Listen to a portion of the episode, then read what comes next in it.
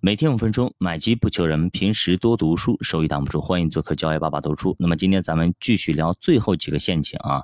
其实这个陷阱呢叫心理账目，把钱分类，几个意思呢？说的有点文言文啊，就是同样是同样的钱，但是呢你的心态完全不一样。我们比方说啊，你拿你的工资去投资，跟你拿一本意外的奖金，比如中彩票了有多笔钱或者意外的奖金去做投资，心态就完全不一样。拿工资去投资的时候呢，还会小心翼翼；但是呢，拿额外的奖金去投资就会大手大脚。还比如说，你拿工资去投资非常小心，但是你捡了一笔钱，或者说你中彩票中了十万块钱，你去投资，那肯定不一样，对吧？所以我们看到很多富二代啊，或者拆二代，他们的钱来的太容易了，那么来的快，去的也快。比方说中彩票也一样的，你看那么多人，嗯，那那么多人中彩票，对吧？每年都会爆出来。但是到最后有几个能守得住这份财富的呢？大部分人都是赶紧就花光了，挥霍一空，甚至呢过得还不如中彩票以前呢，对吧？欠下了累累债务，这叫啥意思呢？就是说由俭入奢易，由奢入俭难。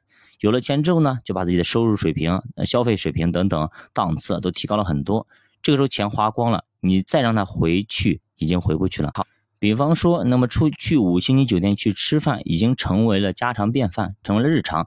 突然让你去吃虾线，路边的沙县，你愿意吗？对吧？你很难去接受。平时上班干嘛？出门都是开车，对吧？这个时候让你再去骑电瓶车、骑自行车，你愿意吗？你也不愿意，对吧？同样的情况，这就老祖宗的智慧啊，就由俭入奢易，由奢入俭难。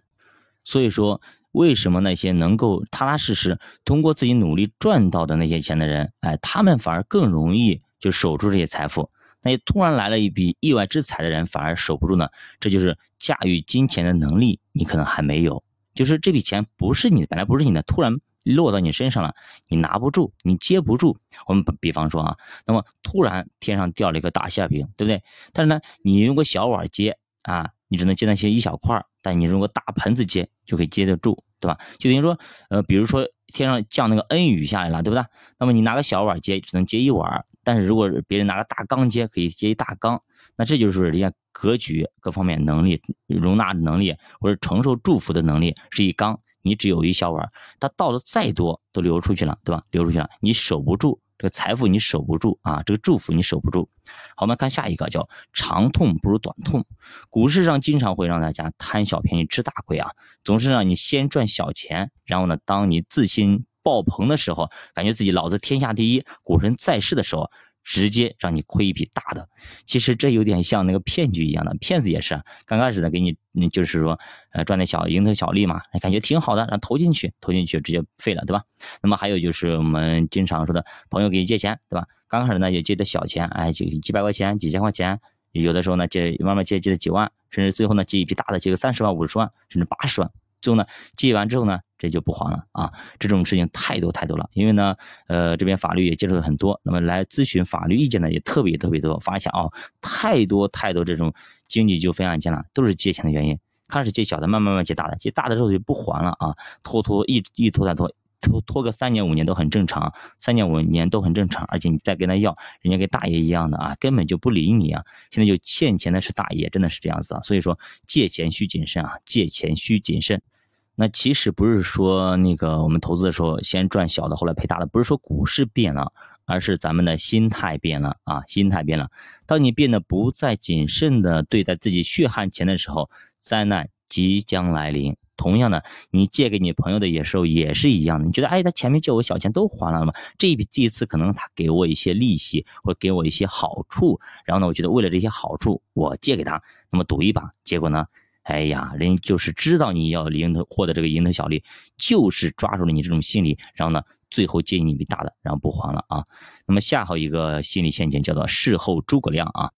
那么很多事情啊都是事后才明白，而在发生的时候呢。你很难看清楚他的面貌，就比如大家一直在说别人疯狂，你该贪婪；别人贪婪，你恐惧，对吧？但是又有几个人能够做得到呢？对吧？事后诸葛亮，事前猪一样，我们总是掉进同一个坑里就是这么一个意思啊。好，我们下一个啊，下一个陷阱叫做过度自信，低估别人啊。其实这个还挺有意思的啊。股票市场其实就是一个人从另外一个人兜里掏钱的一个游戏。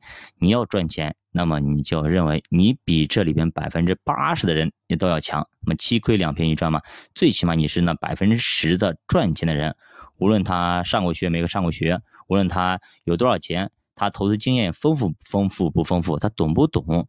可能完全都是文盲，完全财经基础都是零。但是几乎每一个人在股市上都是超级的自信，神一样的自信。而实际上，他以为自己是割韭菜的人，其实他自己就是那根韭菜啊，就是那根韭菜。所以很多人我都不知道为什么那么多人来到投资上，不管是基金上还是股票市场，都是迷之自信啊，都是觉得自己老子天下第一，巴菲特在世，每个人都是这么的自信。而且还有一个特点，就是它被割了一次又一次，一次又一次，但是永远永远，永远呢屹立不倒，永远都是一根韭菜。十年前是啊，十年后的今天依然是啊。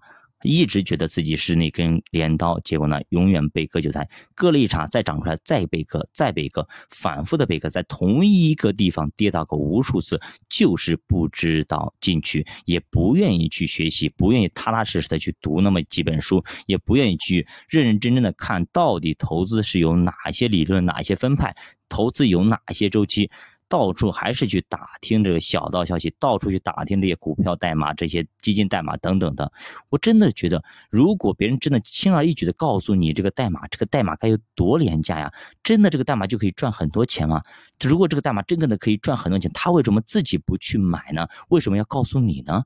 可能是我们真的真的无法去理解人们的对于金钱的欲望程度，让自己的智商变为了零啊！我们很多时候说谈恋爱的时候智商为零，很多时候投资的时候啊，如果你对金钱渴望度非常高的时候，你的智商已经接近于零啊！教的书陪你慢慢变富，我们下期再见。